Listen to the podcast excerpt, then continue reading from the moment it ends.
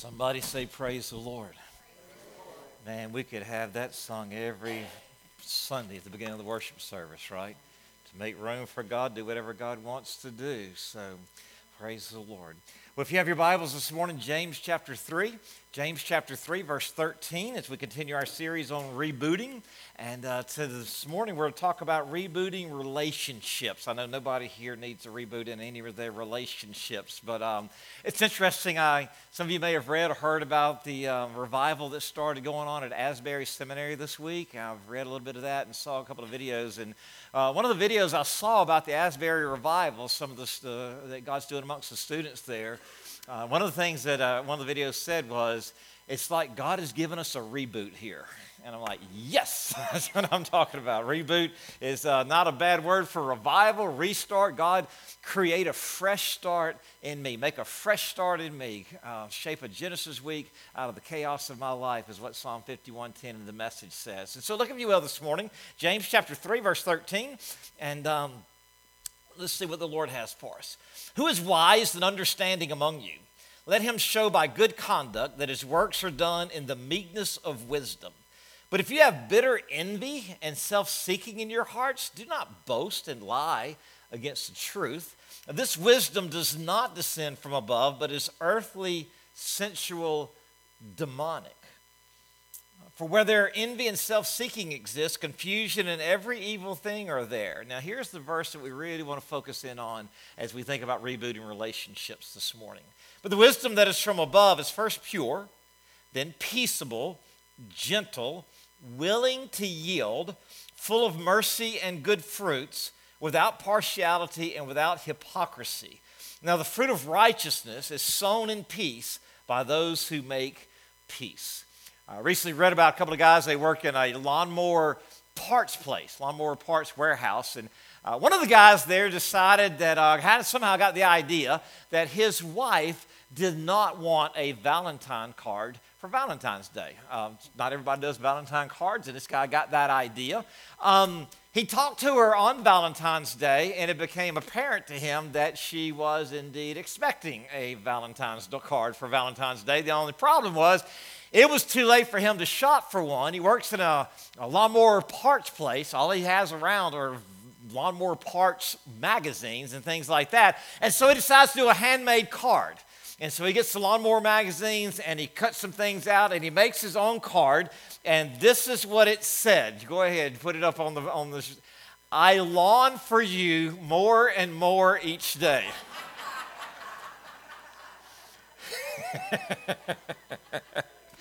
All right, ladies, give it to me. Thumbs up or thumbs down on that one? I'm getting thumbs up everywhere. Well, it made it to the refrigerator door. so it, it really, uh, isn't that great? I'll lawn for you more and more each day. Well, I also read about a couple of guys. They um, had a friend of theirs, uh, senior citizens, um, a friend of theirs had a daughter that had to go through some very, very serious surgery. They had to go out of town to the hospital uh, for several months during summer. And so, uh, two of these guys in their 70s, retired guys, decided that they would uh, cut their grass for them. And so, every other week they went and cut their grass for them. Well, the um, um, pastor of the church, or this, actually, it was a senior adult pastor of the church, uh, he heard about this. And so, uh, you need to be careful what your pastor knows you're doing. he hears about it, and so he gives them a call. Once in a while, there'd be a need for somebody to have their grass cut, and he would uh, call these guys. And they ended up recruiting a couple other guys, and uh, they had a little ministry there, still do. They called it geezer mowing. geezer mowing, all right? And so um, they started going around and doing it. They're all retirement age guys, and said God has blessed them with good health, and you know they've lived long enough to realize that serving other people's a huge part of life blessed other people is a huge part of life. And so they've grown to a group for uh, four guys. They bought uh, t shirts that says geezer mowing on it. And they also got them a slogan. Their slogan is, We are experienced in lawn enforcement.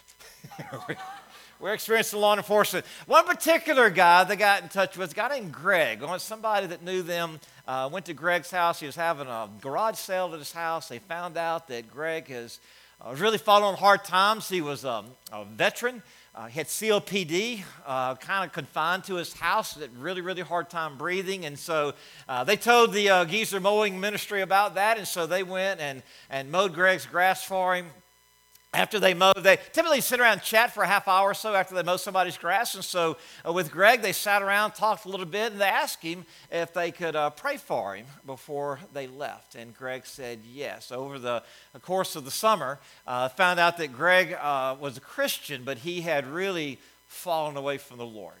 And uh, through their ministry to him that summer, he recommitted his life to Christ. And uh, by the end of the next summer, uh, whenever they would cut his grass, they continued to cut his grass. Um, he would be praying for them at the end of their lawn service. Uh, they would talk. He would pray for them. He had committed himself to a church, which he couldn't attend because of his COPD. He was confined. Uh, he couldn't get out much, hardly at all. And so, but he was committed to their online services, tithing to his church, trying to be a part of his church as much as he can, all because somebody had a reboot in relationships.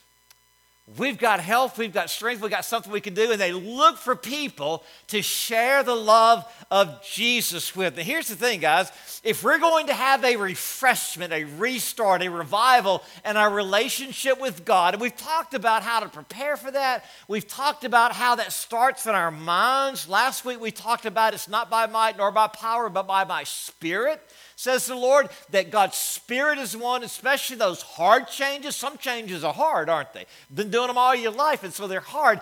What I want to say this week is if you have a fresh encounter with Christ, which is what this is all about, you have a reboot with Jesus, it will spill over into your relationships. Not it might, not it could be, not it's possible, but it will spill over into your relationships. And so, if we're going to do that, we need to focus on how God wants our relationships to be. What we're going to see this morning is how God's wisdom leads to great relationships. Now, anybody here want a great relationship? Say amen.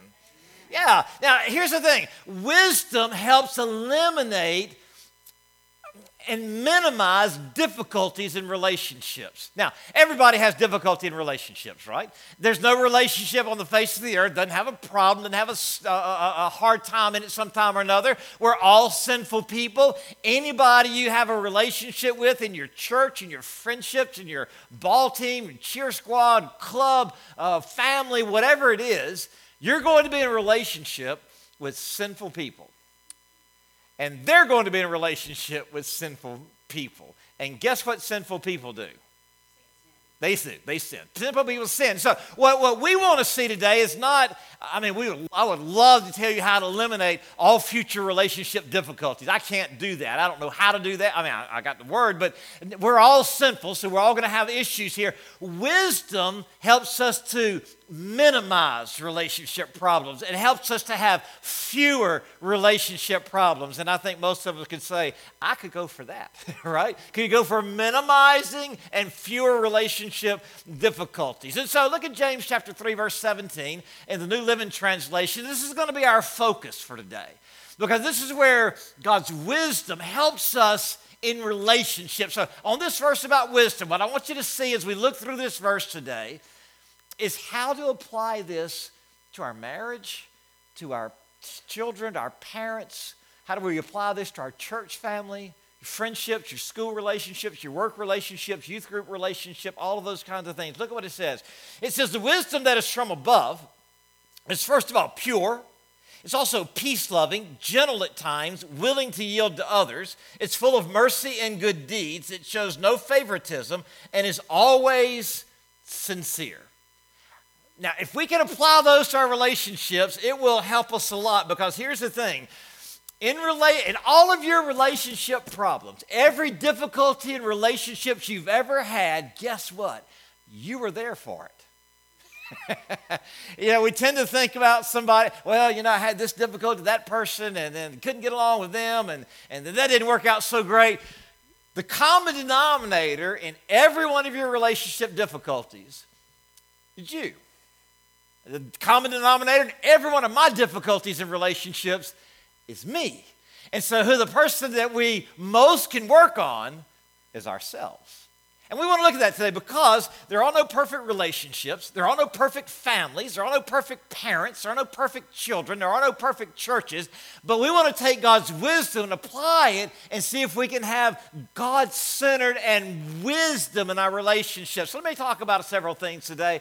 Uh, there's an outline on the back if you'd like to take notes. I my guess is we're not going to get through all of those today, so um, we'll work through as many as uh, the Lord kind of gives us time for today. So let's talk about it. First of all, uh, for wisdom in relationships, first of all, God's wisdom is pure. God's wisdom is pure. That word means clean.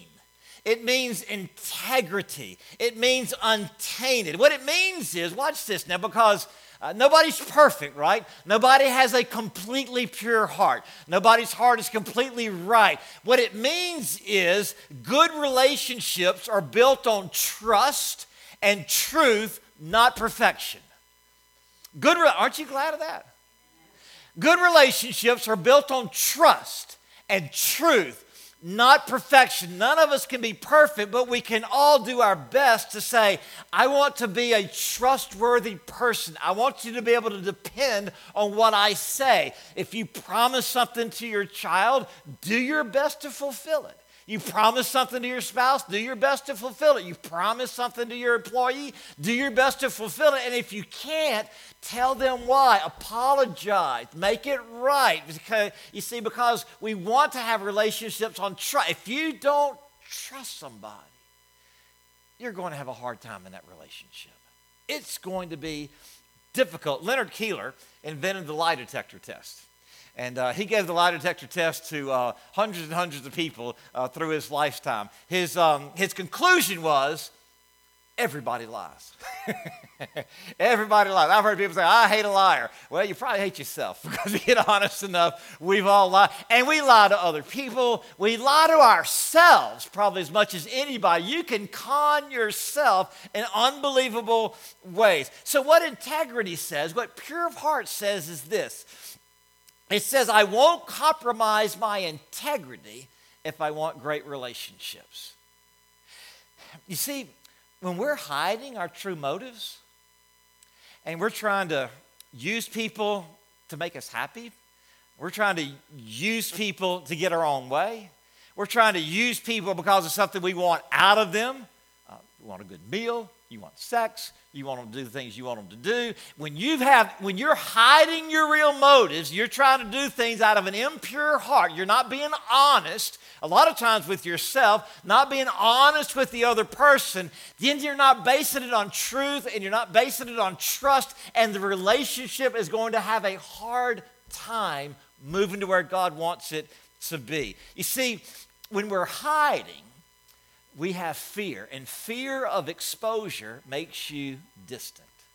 That's what happened in the Garden of Eden, right? Whenever they ate of the fruit, uh, uh, uh, of the fruit of the tree, what happened? They began to hide. Why? They had, some, they, they had something that they did not want exposed. And the more that we can be honest and expose our true motives, and it, watch this, expose our true struggles, expose what we're really dealing with why we're truly angry or why we're truly depressed or why we're truly upset or why we're truly uh, uh, overwhelmed, uh, the more you can do that, the healthier the relationship can be.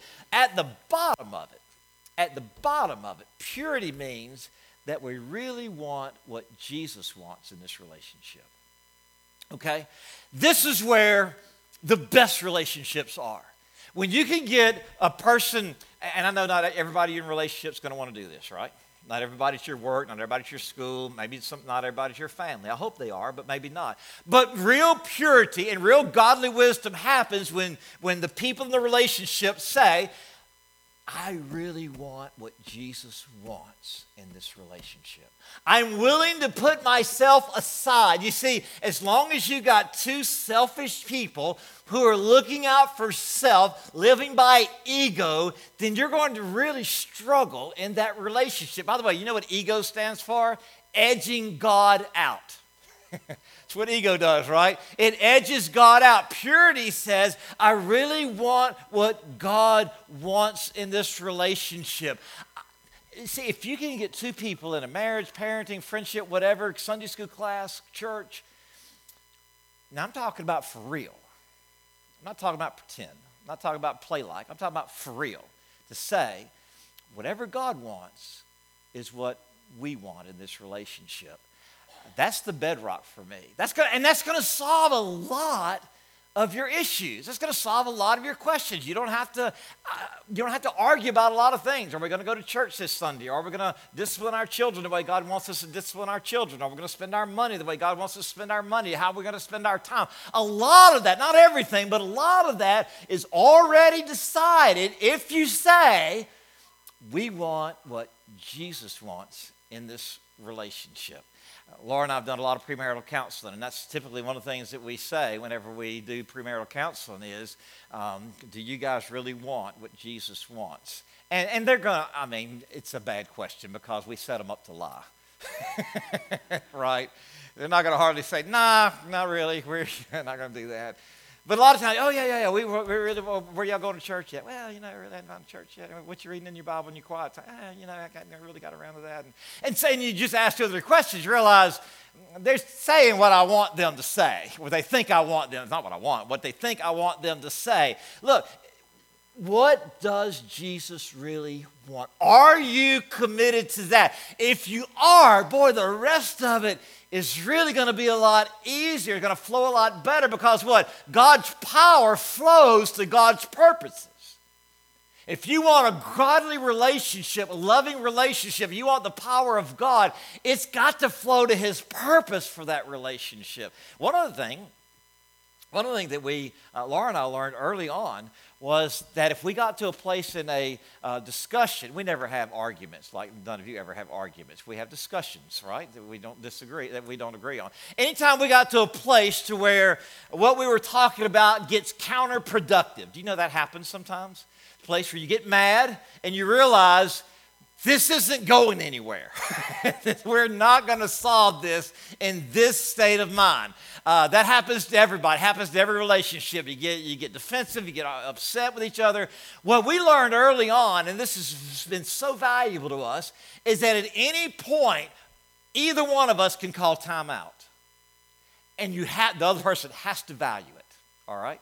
And so if someone says, look, I, I, just think we should call time out. We're not getting anywhere. We're just getting angrier and angrier. We're irritating each other more and more. We're not going to solve this today. Let's take some time. Now, here's the key part of this let's take some time and pray about this and come back together in 24 to 4. Now, you can't call timeout every time there's a discussion. You can't leave timeouts for six months, okay? 24 to 48 hour rule on the timeouts. And it's been amazing how many times that we've done that, that if we're sincere, if we have a pure heart in this thing, how many times will we come back together? I mean, I guess within five minutes, a lot of times it's resolved.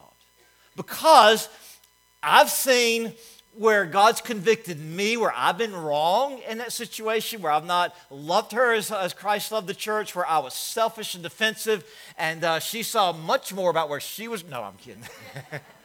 She saw one little bitty tiny thing, you know, I got the log, you know, speck and fry. So she sees some things, and typically, what the result, the, the way that thing's resolved is somewhere in between what either one of us thought.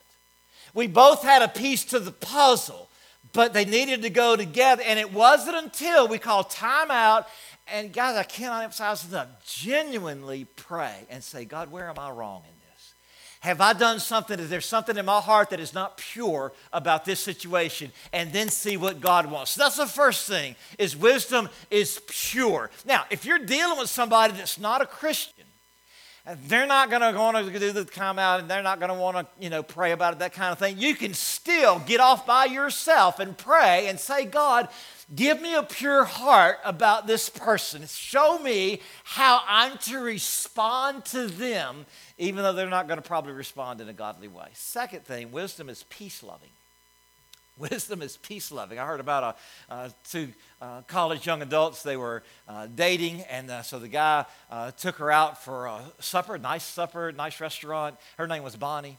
Took her out for a nice restaurant, had flowers delivered at the table. Uh, in their college newspaper, they had a place where people could put, uh, you know, I love you, so and so, you know, little personal messages at Valentine's Day. And so after, the, uh, after they finished their dinner, she had the paper out and she was looking at it. And uh, in one of the personal messages on one page near the bottom, it said, Bonnie, what are you looking for? Aren't dinner and flowers enough? love Scott.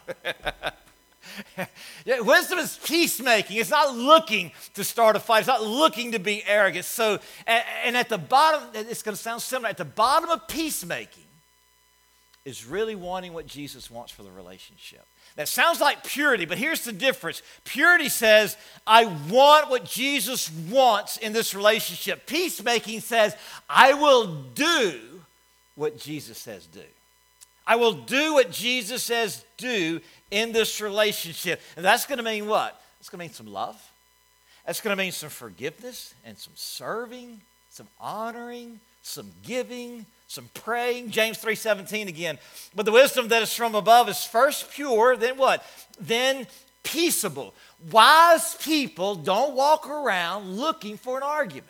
Wise people don't carry a chip on their shoulder. Wise people do not carry unforgiveness or some kind of hurt from the past into this relationship, and they're just kind of waiting for something to fight about. Look at Proverbs 20, verse 3, New Living Translation.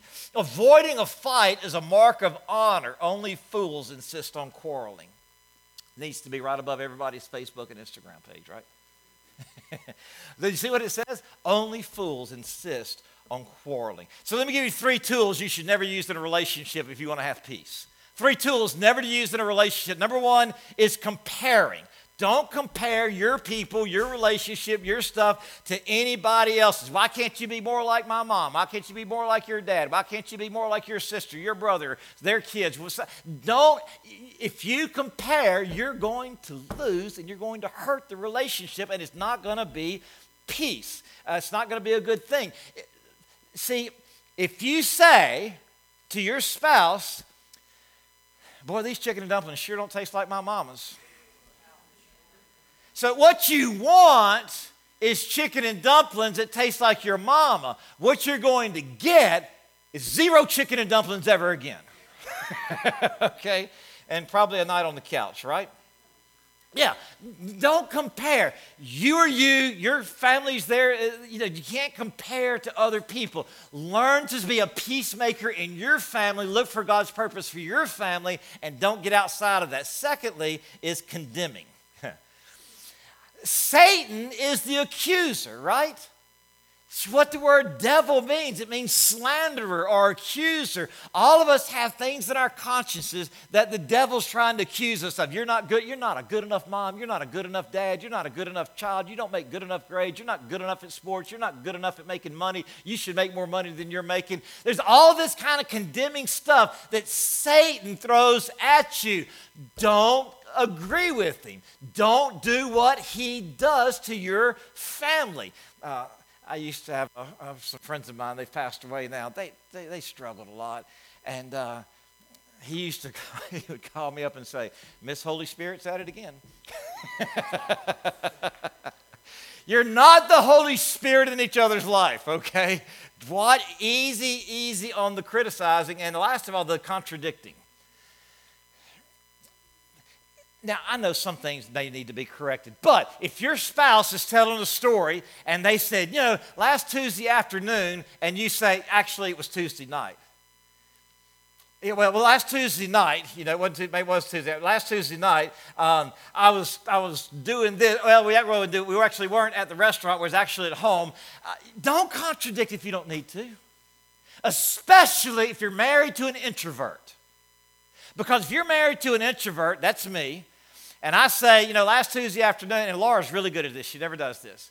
But if she were to say, actually it was Tuesday night, and I say we were at the restaurant, she said, well, it wasn't David's, it was, you know, it was the Mexican restaurant. At that point, I'm done. You tell the story. now, that's not good, and that's not godly, but that's where an introvert's going to go to. You know, they don't typically open up tell stories easily anyway. And if you embarrass them or you do something in front of them, then, then you're going to get to tell your own story. Don't contradict unless it's, unless it's important. I have noticed in our world, people interrupt all the time. Learn to not contradict, but to pay attention. That's what being a peacemaker is. Proverbs 14 29. A wise man controls his temper. He knows that anger causes mistakes. How many of you say amen to that? There's only one letter difference between anger and, uh, anger and danger. And when you get angry, you tend to break things. You might break a dish, you might break a tool. The thing you don't want to break is your family's heart. The thing you don't want to break is your child's spirit. The thing you don't want to break is the safety that your spouse feels in opening up to you. So don't break things in your anger. The third thing, this will be the last one for today, is uh, wisdom is gentle.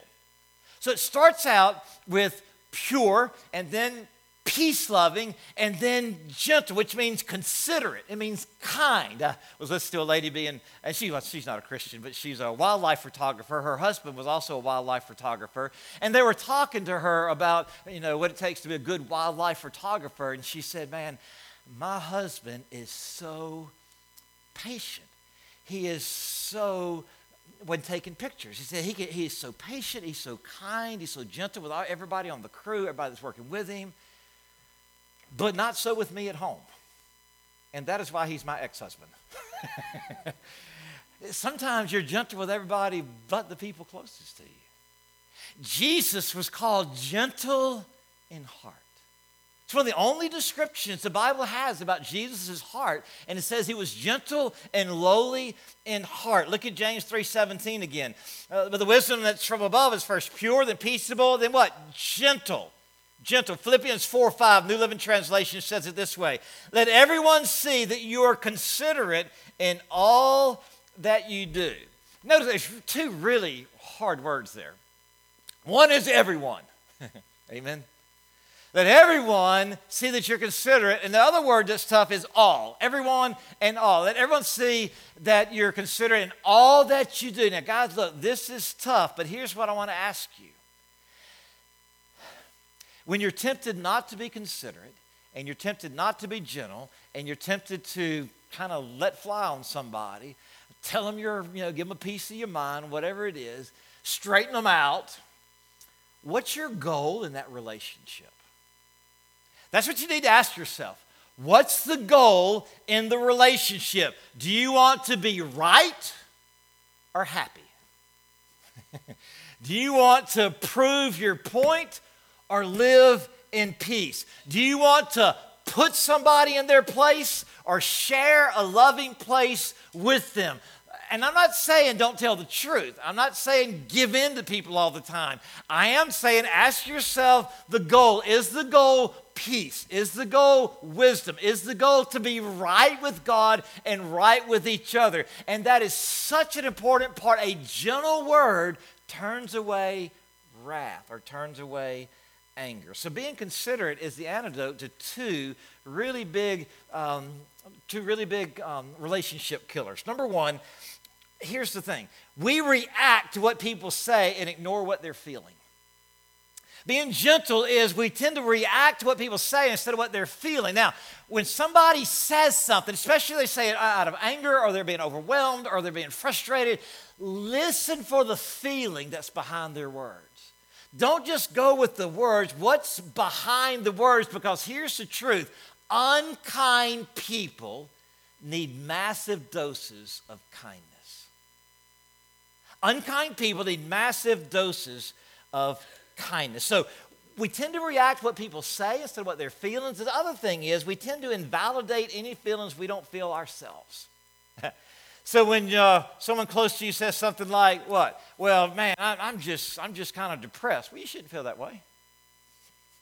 I'm angry. Well, get over. It. You shouldn't be angry. Here's the thing: telling somebody they shouldn't feel something is really unhelpful at all. What's happening is you're invalidating, you're minimizing their feelings that they feel. Okay? They still feel them. You know, it's kind of like uh, being in the house and someone, one spouse or one family member says, Well, I'm hot. Well, it's not hot in here. I'm cold. Well, how can you be cold? It's, it's burning up in here. Man, I heard somebody say the guy that invented the uh, dual control on the electric blanket should win a Nobel Peace Prize. wouldn't it be great if you could do that for the whole heat the whole house kind of that way? Wherever you go, it's a certain temperature. Other person goes, it's a different temperature. Here's the thing: if somebody feels something, they feel it. And men, you're not always going to be able to fix that. You're not always going to be able to say, well, you shouldn't feel that way, and here's what you're supposed to do. If I'm wise in relationships, I won't minimize your feelings. Proverbs 15 4 says, gentle words cause life and health, griping brings discouragement. One of the best things you can do is just let them talk it out. Why do you feel that way? What, what's, what's happened today to cause you feel that way? And then listen, and then give them a hug. And then say, I'm so sorry you feel that way. And then you can ask them a really, really good question. You can say, How can I help? Not quit feeling that way, not you shouldn't feel that way. How can I help since you do feel this way? Don't ever play, my day was worse than yours. Man, I've had a hard day. Well, oh, you, you ain't had near the hard days I've had. Don't ever, ever try to get to that place. And so we're talking today a pure heart peace loving motives, peace loving actions, gentle actions. These are God's wisdom. You don't have to do this, but you're going to have relationships that reflect that, right? You're going to have relationships that show up that way. Let me tell you a story, we'll be done. I read this story this week. A guy named Al Fadi. Al Fadi grew up in Saudi Arabia as a Muslim. He was a part of a, um, a, devoted Muslim family. He was a devoted uh, follower of Islam, tried to apply the Islamic teachings to every area of his life. And he writes I believe that Islam was the only true, true religion, and those who didn't accept Allah as their God, Muhammad as his messenger, were doomed for hell. And he had a special, especially had contempt for Christianity. He said, I believe Muslims are superior to all others. Non Muslims were infidels, and that Jesus was a prophet, but he really didn't die on the cross. He didn't, really didn't rise from the dead. He was just a prophet sent by Allah. And so he grew up harboring this intense hatred for Christians. By age 12, he had memorized half of the Quran with the goal of memorizing all of it before he turned 15. He was uh, all in on joining the holy war with Osama bin Laden and all of that. His, only his mom was able to say, please don't go do that. Please don't go get involved in that. So the more he grew up, the more he began to study the Quran, the more he began to see seeds of hatred within that religion. The more he began to wonder, why would God create people and then tell us to hate them? And to work evil against them. And it, he began to wonder, how could God hate his own creation? So he finished college in Saudi Arabia, wanted to be an engineer, knew the best place to get a, he felt like the best place to get an engineering degree, a, a graduate degree, and to get a good job would be to go to the United States and go to college, which scared him to death because he felt like everybody in the United States was a Christian. You and I know that's not true, but that's his perception. And he didn't want to have anything to do uh, with Christians. And so uh, in 1989, he came to the United States filled with fear uh, filled with discomfort, tried to get his education. So he lived in a dormitory for about a month, uh, really struggling with his English, kind of struggling fitting in, struggling with all this kind of stuff. And he heard about a group um, called um, Friendship Program. And so he signed up for the friendship program where they, you get a young couple to mentor you. These are international students. Uh, you get a young couple that will mentor you, help you. You can eat with them. They help you with your language, help them find a job, and all that. What he didn't know was it was a Christian ministry. And so he signs up, and the young couple uh, worked with him and said, For the next seven months, this young couple showed me love that far exceeded my expectations. He said, I had never experienced this kind of love from anybody in my life. In November, the family invited him over for Thanksgiving dinner. And at Thanksgiving dinner, they asked, Would you mind if we prayed? And that's when he figured out they were Christians. They didn't push anything on him, they just loved him, just kind of was kind with him. And uh, he said that kind of freaked, freaked him out a little bit. His heart sank. But he said, I never realized that Christians are actually filled with love and not hate, as my Muslim upbringing had led me to believe. And so they began to show him, or they were showing him what the gospel looked like, what good relationships in a family looked like, what pure, peace loving, gentle relationships actually look like. And he said, I saw in them a peace and a joy I'd never seen before. So after he earned his master's degree, he joined a local engineering firm, and became friends with this guy who he said was just um, neat, neat guy. He said he's one of these guys, he's just kind of like a light shone from him. And uh, this guy invited him home for Christmas, and uh, he noticed, man, this, this, family has the same characteristics as this family does. And he asked the guy, he said, What is it about you that makes you different? And he said, I'm a born again Christian, and I'm a follower of Jesus. And at that point, he said, I couldn't hold my curiosity back. He began to research Christianity, began to research the Bible, and then several months later, he did something he thought he would never, ever do. He attended a Christian church. And he walked in and he got what he did not expect. He got love, he sensed peace, he sensed kindness, uh, people. And so in November 2001, he accepted Christ as his personal Lord and Savior. And he said it was really hard for a few months, really difficult trying to trying to wrap his head around this, this whole thing. But here's what I want you to read. Here I want you to get. This is what he wrote the last paragraph. I came to know my beloved Jesus. Notice he's calling him beloved Jesus now. I came to know my beloved Jesus through simple acts of love. And I pray that God will use my own simple acts of love to bring glory to himself by drawing others to a saving faith in him. If our love's not pure, then people are going to know we're trying to use them for something. Our love's not peacemaking. We're just arguing all the time. We're, we're hard to get along with. Not going to be a very good representation of the gospel. And if we're not gentle with people that disagree with us, we're not going to be good representations for the gospel. So let's apply God's wisdom to our relationships. Would you stand, please, with heads bowed and eyes closed? With heads bowed and eyes closed, uh, no one looking around this morning. If you will just pray this morning, ask yourself is there a place in this that you need to think about? Is there an area of your life? a relationship maybe in your life that you really need to experience God's wisdom in. Maybe it's purity. Maybe you really are. And this is hard to admit, but you're just selfish in your relationships. You want what you want when you want it. And you're willing to argue to get it. And you're willing to push pretty hard. You see, that's the opposite of pure. It's the opposite of peace loving. It's the opposite of gentle. But it's what we naturally do. I want what makes me happy. I'll argue to get it, and I'll run over you if I have to. I'll push back. I'll demand my way. And that is not how godly relationships work. And so, Father, we thank you that you've given us your wisdom that we don't learn anywhere else but from you about how to have a reboot in our relationships, how to have a refreshment, a restart in our relationships. And I pray, God, for those who've never given their heart and life to Jesus, I pray they would do that this morning, Lord. I know that it starts there. And I pray, Father, for us, those of us who are believers, our families, and our church, and our relationships with unbelievers. God, help us to be wise in our relationships. Heads bowed and eyes closed, no one looking around. Lisa begins to play.